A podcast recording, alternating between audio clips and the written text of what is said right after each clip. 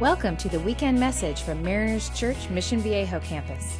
Whether you're listening across the street or across the globe, we hope you'll find encouragement for your daily life through this podcast. Thanks, guys. Yeah. Well, fun to be with you this morning. Uh, down from the mothership, I guess, what they say. Uh, it's good to be. You, you, know, you guys have a staff that loves you. I'm back with them, and they just um, they love you guys. So you're you're blessed to have a great staff, a great church here. Uh, fun for me. I hi Vivian. Hi. Um, I used to work with Vivian. Sorry. Uh, I used to work with Erie too. I was the high school pastor. He was the college pastor. So anytime I could do anything that even resembles being connected with Erie, I love that. He's a great guy. I never thought I would preach in jeans and feel overdressed. So the blessing of, of Erie. And so I love that.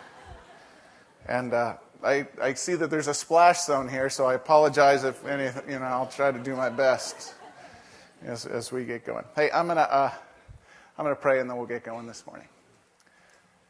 God, just lift the morning up to you, Lord, as we look into your word. Um, as you speak to our hearts, God, I just pray, Lord, that you'll give us one thing so we can, we can, uh, we can learn, we can grow, we can be more like you. Um, and so that is just our desire, God. We love you, and we pray this all in your name. Amen.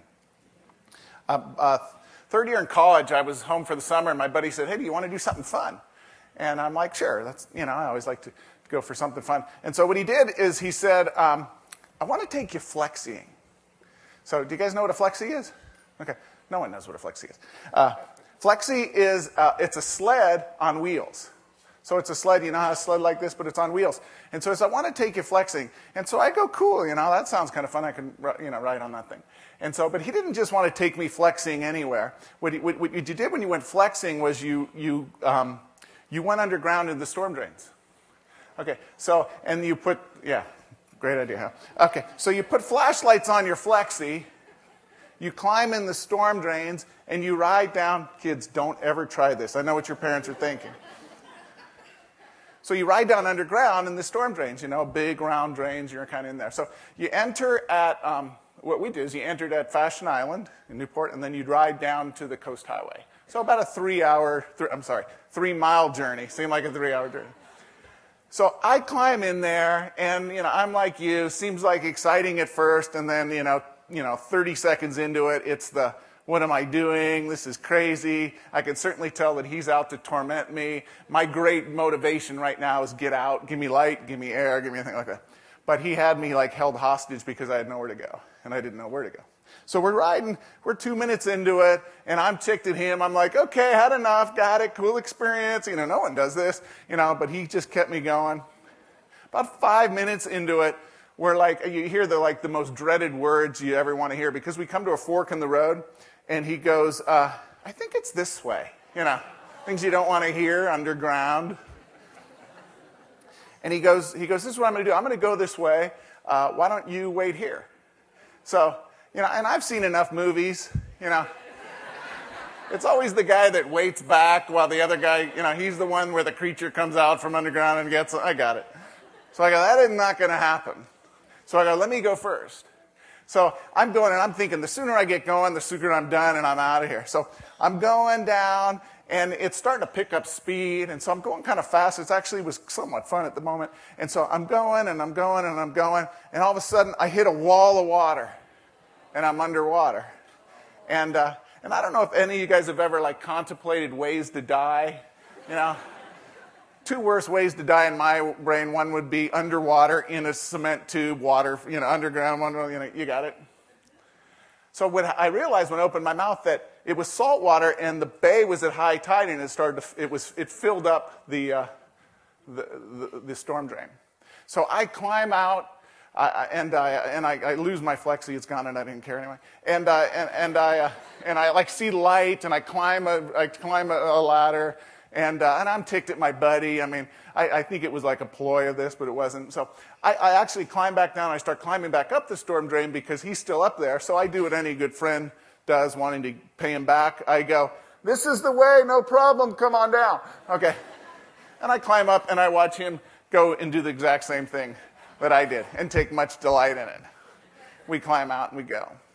From the moment we started, we had two different ideas of what was fun.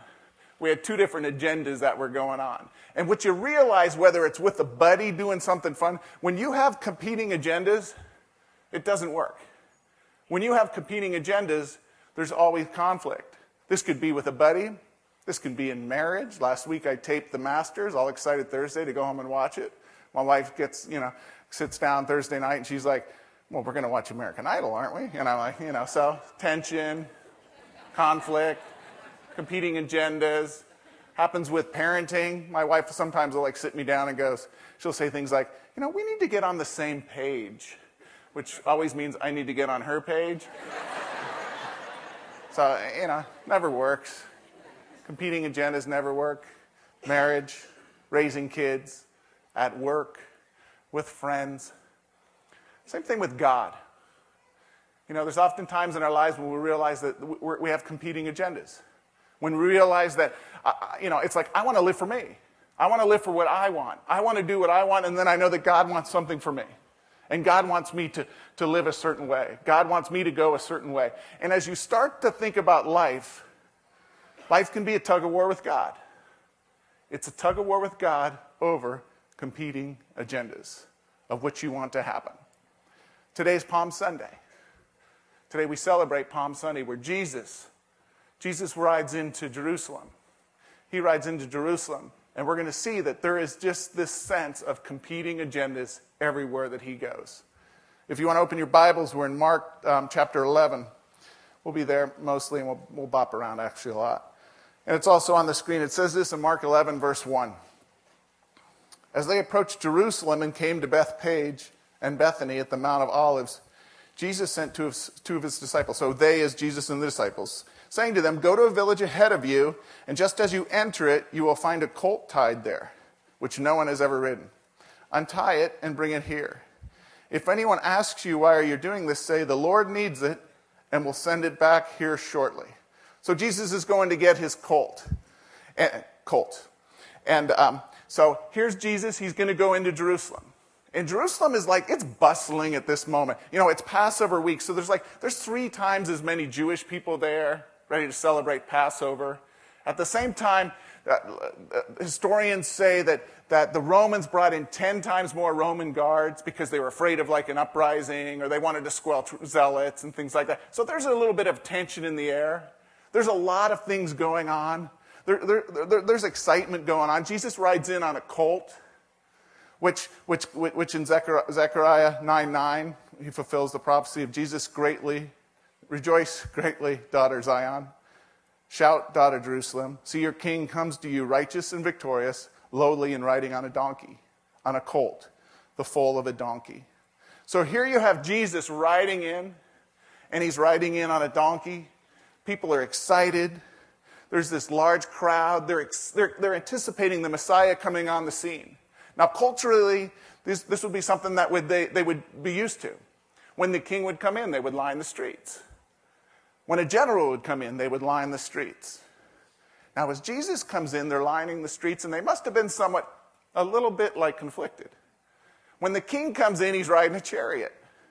There's like maybe white stallions pulling him. Maybe there's like people dressed up and it's very festive. When a general would, would come in, you, would, you could hear the clanking and the sound uh, uh, of the stuff that they would wear, the armor. Or you might hear the, the, the rumblings of the people coming in, horses or, or multiple people.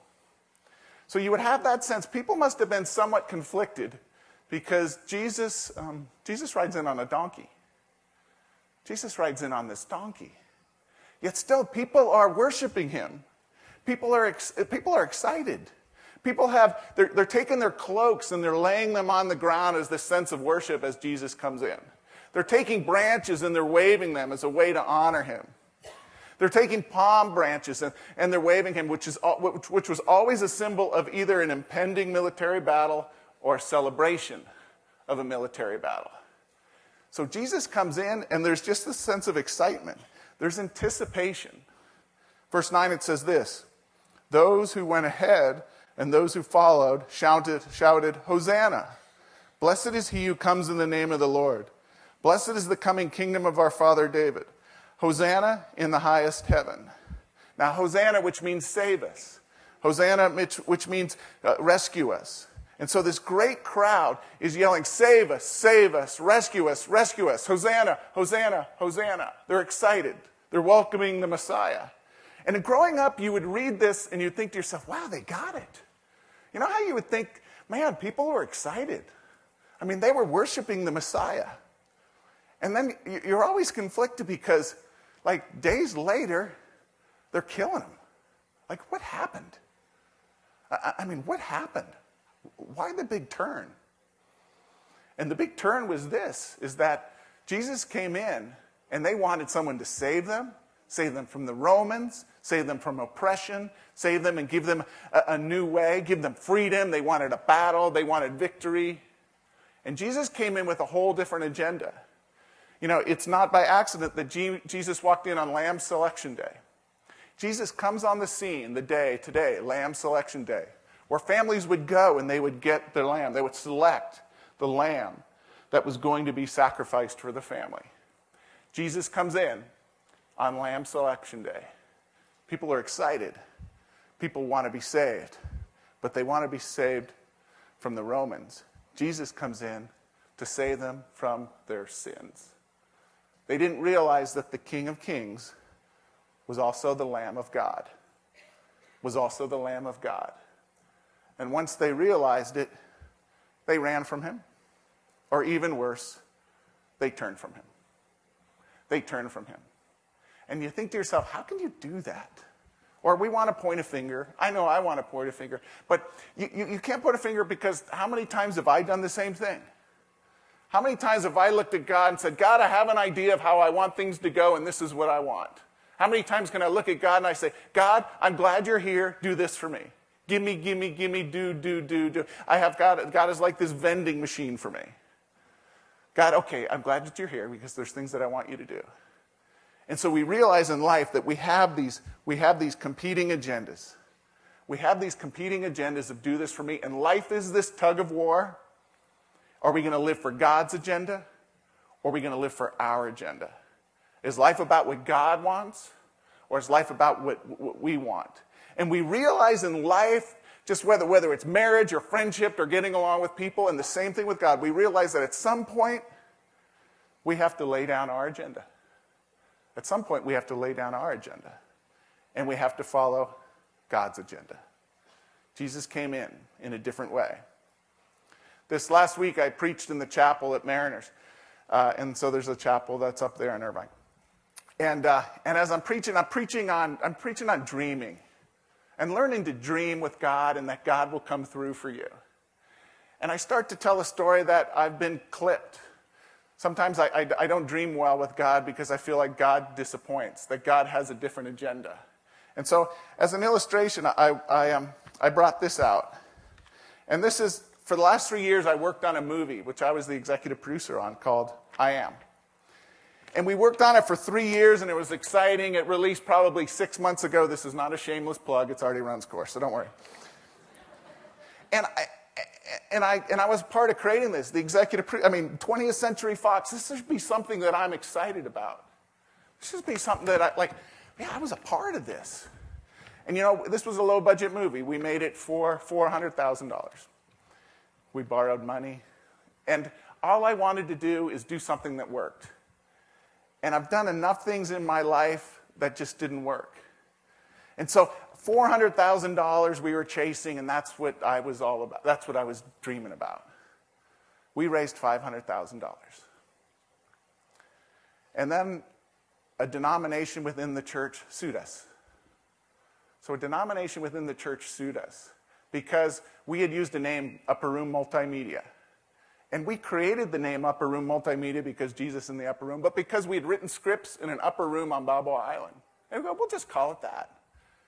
And another denomination within the church, a denomination, had the same name, and they sued us, and it cost us $200,000. This was a picture of another thing that I dreamed about, and God had let me down. And the reason I bring this out, the reason it's folded up, this sits on the bottom shelf in my office. And I'm telling that story, And a lady and a husband comes up to me after I, I tell that story. And they go, Just want to let you know, Jeff, two months ago we saw your movie in Hawaii. And, and they go, You know what? We, we gave up on God. We had given up on this church, Mariners Church. But a good portion of the movie was filmed in that chapel. And you know what they said?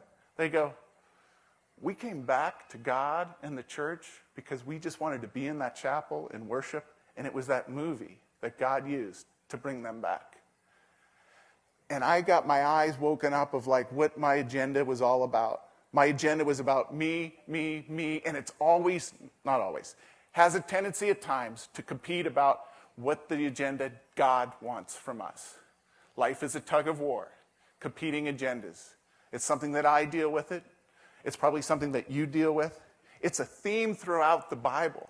Even those closest to Jesus struggled with the agendas that they had for their life and what Jesus would have for, have for them. Jesus was with his disciples. They're in Capernaum. They're in Capernaum, and it says this in Mark 9, verse 33. They came to Capernaum, Jesus and the disciples. When he was in the house, he asked them, What were you arguing about on the road? But they kept quiet because on the way they argued about who was the greatest. In other words, they're thinking, Hey, who do you think's better? You know, me or you? Now, this isn't about, hey, how great is Jesus? Or how cool is Jesus? Or look what Jesus is doing. Their agenda is solely, hey, which one of us, which, which one do you think he likes better? I think it's me? I bet he likes me better. How about, how about Jesus is having a conversation with Peter? And Matthew 19 captures it, verse 27. Peter answers him, We've left everything to follow you. What then will there be for us? Competing agendas. Hey, you know what, Jesus? Remember the old drop the nets thing? Left the family business? You know, we, we gave up a lot to follow you. What, what's gonna, what do we get out of it? What's in it for us? A total theme throughout the Bible. Jesus and the disciples are on a roll. The disciples are excited. They're like, man, things are happening. We're going somewhere. Things are going, this is, this thing is coming together. And all of a sudden, Jesus gets arrested and they run for the hills. They're like, man, that wasn't part of our plan. That wasn't our agenda. I, I, mean, God, I mean, Jesus, you, I mean, I don't know what you have in mind, but that's not what we had in mind. And so they run. They ran just like the people on the side of the road in Jerusalem ran because the agenda started to get different from what they anticipated. And the disciples did not get it, they did not understand it until Jesus rose from the dead and they saw him.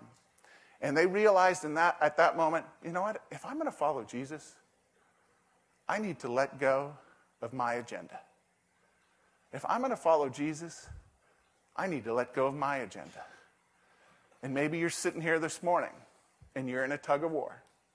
Are you going to live for you? Are you going to live for God? Am I going to live for me? Am I going to live for God? Am I going to follow my way or am I going to follow Jesus' way? Maybe it's how you operate your business and you're thinking, am I going to operate with integrity? Am I going to do the right thing or am I going to cut corners like everybody else does? Maybe it's who you date. Am I going to date who I want to date? Man, he's got money. Man, he's fun. Man, she's cute. Or am I going to date who God wants me to date? Maybe it's how you spend a Friday night. I feel like cutting loose. I'm going to, I'm going to follow the way that God wants me to live. Maybe you want to move in with him or move in with her because it makes it more convenient or it makes sense financially. And you think, man, I'm in a tug of war. My agenda, God's agenda. Maybe someone hurt you and you want to get him back. You want to pay him back. It's God's agenda or it's my agenda. We live our lives with this tug of war of which way we're going to go. The next day, Jesus, he starts walking and he makes his way to the temple. Jesus makes his way to the temple, and it says, Mark 11, in verse 15, it says this On reaching Jerusalem, Jesus entered the temple courts and he began driving out those who were buying and selling there. He overturned the tables of money changers and the benches of those selling doves and would not allow anyone to carry merchandise to the temple courts. And as he taught them, he said, It is not, ri- it is not written, My house will be called a house of prayer for all. Let me re that. Is it not written, My house will be called a house of prayer for all nations? But you have made it into a den of robbers. Jesus walks into Jerusalem. The subtext is competing agendas. Jesus walks into the temple, and competing agendas are front and center. This is the clash of what's going on, what Jesus wants, and what the people wanted. Jesus flips over tables. Jesus makes a scene. Jesus gets angry and upset, typically for three reasons. First one is this is there were money changers. And what would happen if someone would someone would take their good money and, and they would they would buy an animal for sacrifice. And then they would make their way, sometimes taking a long journey, all the way to the temple. And they'd get to the temple, and, and the money changers and people were there and say, You know, that's such a nice animal. That's not good enough. That's not going to do. You're going to have to buy one of these. And so they would gouge them to buy another animal. Or sometimes people would go and they don't have an animal and they need to buy one for sacrifice, but their, their money wasn't the right money. They had to use temple money. So their exchange rate was a way to gouge the people. And Jesus is looking at this and saying, What the heck are you guys doing? This is not what I had in mind.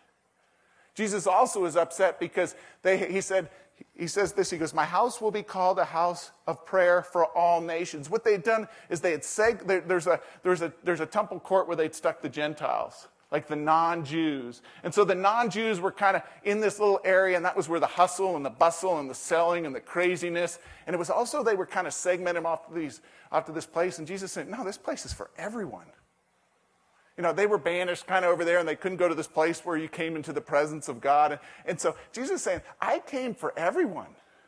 Jesus is making a clear point. I did not just come for the Jews, I came for everybody. And then Jesus is flipping things upside down because he's saying this the temple system is going to change. The way to be ushered into the presence of God, you no longer have to bring, bring an animal sacrifice because Jesus is saying, I'm going to be the sin sacrifice. I am going to go to the cross. I am going to, to, to, to die for you. And Jesus saying, the way the temple operates will no longer be the same because I am going to be the final sin sacrifice for you.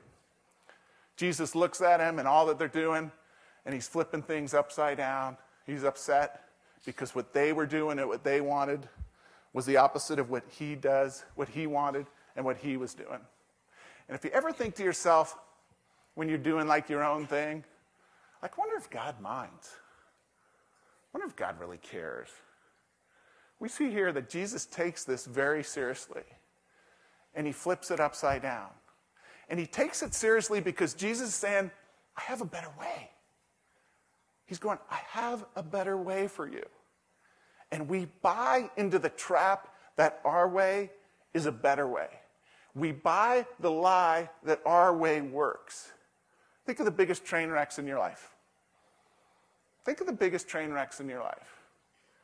Typically, always, it's when we go our own way, when we do our own thing. Jesus is going, I got a better way for you. Jesus is looking, he says, I have a way that works. Last week, I counseled two guys. First guy comes to me, and he's going, Jeff, I don't know what to do. I'm getting married in three weeks, and I don't love her and I'm having an affair with someone else. So I wanted to take him out back and kick his rip, rip you know, beat him up, you know, forget it. Okay.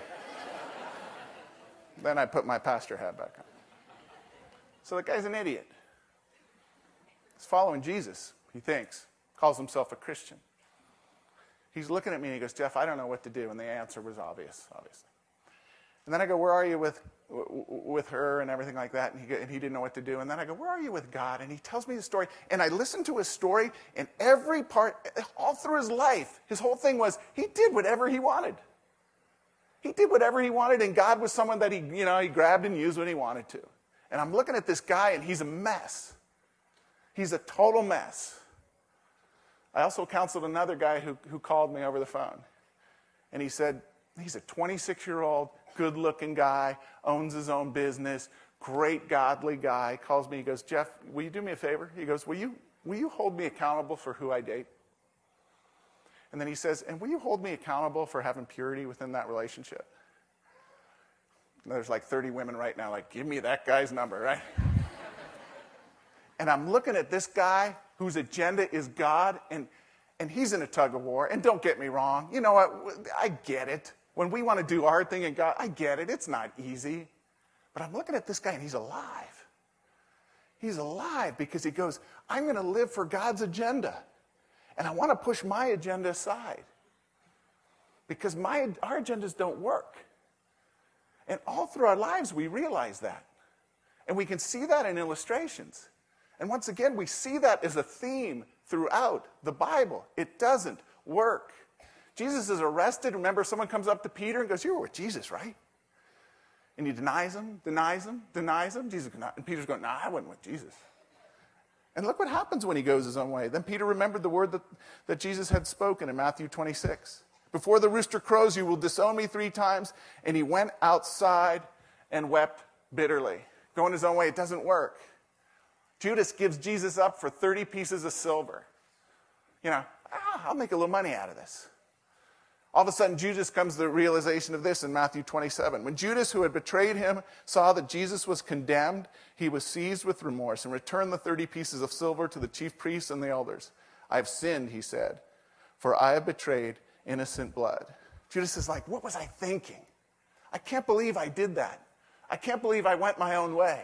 There's a centurion, and he's looking up at Jesus on the cross. And here's a centurion, and he probably was part of the mocking, might have even been part of putting Jesus up there. And he's sitting there, and he's standing there, and he's looking at Jesus, and, and he's watching how Jesus is on the cross. And you know what the centurion ultimately says? In Matthew 27, he says, Surely he was God. Centurion's looking at Jesus and going, I was wrong. I can't believe I did that. I can't believe I went that way. And for Judas, Judas and the centurion, it was probably too late. They'd blown it. Judas kills himself. Peter has this opportunity to get reconnected with, with Jesus. And you know the story. Jesus goes to the cross, rises from the dead, and then, and then it comes to, to Peter when he's out on a boat fishing. And it says this in Matthew 21, verse 7. They see that Jesus appears to them and they go, It is the Lord. As soon as Simon Peter heard him say, It is the Lord, he wrapped his outer garment around him and jumped in the water. That's what happens when we choose our agenda and we go our own way. We realize it's a train wreck. We realize there's oftentimes it doesn't work. And typically, at some moment, at some time, we make our way back. It's just a matter of when. It's just a matter of how long are we going to wait that we make our way back to Jesus. Because Hosanna. Because he saves.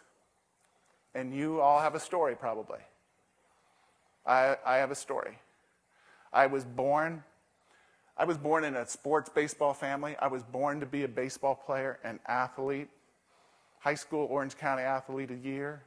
Went to UCLA, played baseball first round pick of the New York Yankees.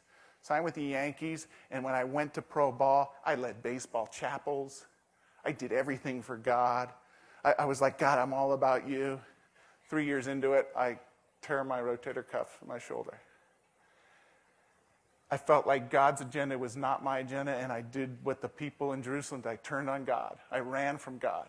I, I banished him. And, and I was angry at him, and I was mad at him because what the heck do you want? And what I did is I ran to Seattle, Washington, and I lived there by myself, alone. And I lived there for a year, and I did two things while I was there. I worked all day as a waiter, and I numbed myself at night. I numbed myself at night. Until one night, I am in the middle of Seattle, in the city, all by myself, not a friend, not anyone, and I'm literally lying in the gutter. Just like I'm going to just lay in the gutter all night. And at some point, someone starts rifling through my pants into my wallet, and I think I'm getting mugged, but I didn't care. And then at, then at one moment, I, I'm picked up and I'm dragged, and I'm thrown into the back of a car. And I'm driven probably for about 10 minutes, and I'm pulled out of the car, and I'm dragged, and I'm thrown down on the ground. And as I look up, I'm on the front porch of my house. And I turn and look, and I see a taxi cab driving away. Someone had saved me. I, uh, I always say an angel. And I'm lying there, and I'm like, I'm a normal guy like you guys. I'm like you guys. And I'm looking at myself going, what has happened to me? What have I done? And I've done all this because God's agenda was not my agenda, and I turned on him and I ran from. And you're lying there, and you go, to, you think to yourself, at some point you go back. It's like, how far am I going to fall? And I did what only I knew to do. I ran back to God. I ran back to God because of Hosanna, because Jesus saves. I ran back to God because Jesus heals. And in the midst of our brokenness, in the midst of things not working, in the midst of our hurt, what do we know that Jesus heals? Jesus is in the temple and he's flipping tables and everything like that. And then there's, there's people that come up to him. In verse 14, it says, The blind and the lame came to him at the temple, and he healed them. Because that's what we do when we're broken and when we're hurting. And maybe you're here this morning and maybe you've run from God because his agenda has not been your agenda. And maybe God this morning is saying to you, Hosanna, I save, come to me, I heal. And we remember from Jesus two things. We remember that Jesus heals, we remember that Jesus has a better way. The people on the road in Jerusalem, they didn't get it. They wanted a Savior to, to free them. They wanted someone to take them from the oppression of the Romans, and Jesus goes, No, I'm going to, take you from your sin. I'm going to rescue you from your sin. I, Jesus looking at them goes, Guys, I know you want something, but he's going, I have something better for you. He goes in the temple and he flips it all upside down. Because Jesus goes, I know you think it's just for the Jews, you Jewish people, but I came for everybody. Jesus goes, I have a better way. And then, he, and then he, he looks at the temple and he goes, I know you guys love this temple. And the temple was beautiful. The temple was great. It was a great way to usher people into the presence of God. But Jesus goes, it, it has run its course. He's saying, I am now going to go to the cross and I'm going to be that ultimate sacrifice. Jesus looks at him and he goes, I have a better way for you. If you will just trust me and trust my agenda, you know I have what's best for you. Jesus walks into Jerusalem and it was Hosanna. It was crown him king. It was crown him, crown him, crown him, crown him. He goes into the temple. He flips it upside down. And the disciples, they must have been somewhat kind of excited because the disciples wanted what the people wanted. They wanted Jesus to create this revolt and uprising and make something. They wanted all those things. And they're probably looking at Jesus doing all those things and going, man, we've never seen him do this. Man, he's, he's got like another gear here. He's, what's going on with Jesus? And they always knew he was the guy to make something happen. I mean, people listened to Jesus and they were captivated by him. I mean, he taught like nobody ever taught. Jesus was charismatic and people followed him. And he was the kind of guy that goes, This is the kind of guy that can do something. Jesus also was clearly from God. He did, he did miracles.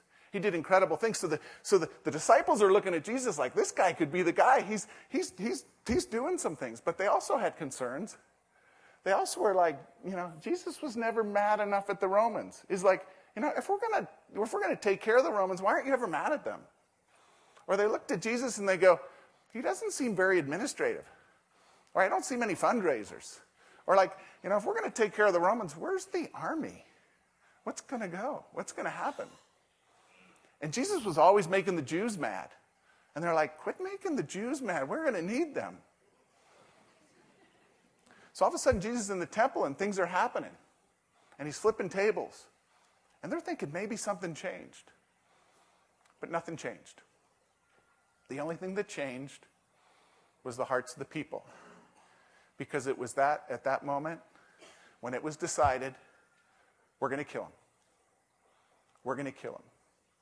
And it went from crown him, crown him, crown him, crown him, Hosanna, Hosanna, to turn your back on him, mock him, run from him, ridicule him, plot against him, crucify him. Crucify him. And what does God do with people who do that? What does God do with people that turn their back on him? What does God do with people who put themselves in the center of the universe and, and banish him to the side? What does God do with people who are so concerned about their own agenda and not concerned with his agenda? What does God do with them? He dies for them. He dies for them. That's what he did for them. That's what he does for us. To have the kind of king that's willing to die for the people says something about the king. Says something about this king. And to think there's times in my life where I want to live by my agenda. To think there's times in my life where I think I know better. To think there's times in my life where I look at God and I go, What the heck are you thinking? I'm reminded of this and go, Nah. He needs to be honored, He needs to be glorified. We read about Him coming in Jerusalem. We love that. Jesus being worshiped like He should be, He's being glorified like He should. How do we do it today? How do we do it? I want to close with this verse John 15. Jesus says this I am the vine, you are the branches. If you remain in me and I in you, you will bear much fruit. Apart from me, you can do nothing. If you do not remain in me, you are like a branch that is thrown away and withered. Such branches are picked up, thrown into the fire, and burned. If you remain in me and my words remain in you, ask whatever you wish, and it will be done for you. This is my Father's glory that you bear much fruit, showing yourselves to be my disciples. You want to glorify the Father? He says, stay connected with Him, follow Him, live with Him, experience His blessing. We glorify the Father by the way we live our lives. Here's the question Where are you wrestling with God's agenda and your agenda? Where's an area in your life where you're going, I got to let go of my agenda? I got to let go of what I want because God knows better, because He deserves it.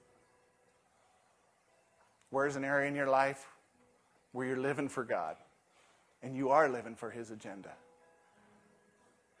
How is it blessing you?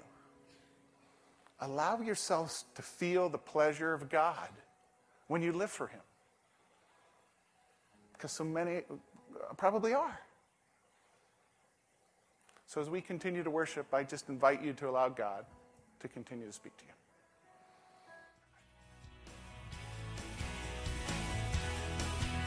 Thank you for listening to this podcast from Mariners Church Mission Viejo campus. For more information about Mariners, visit www.marinerschurch.org.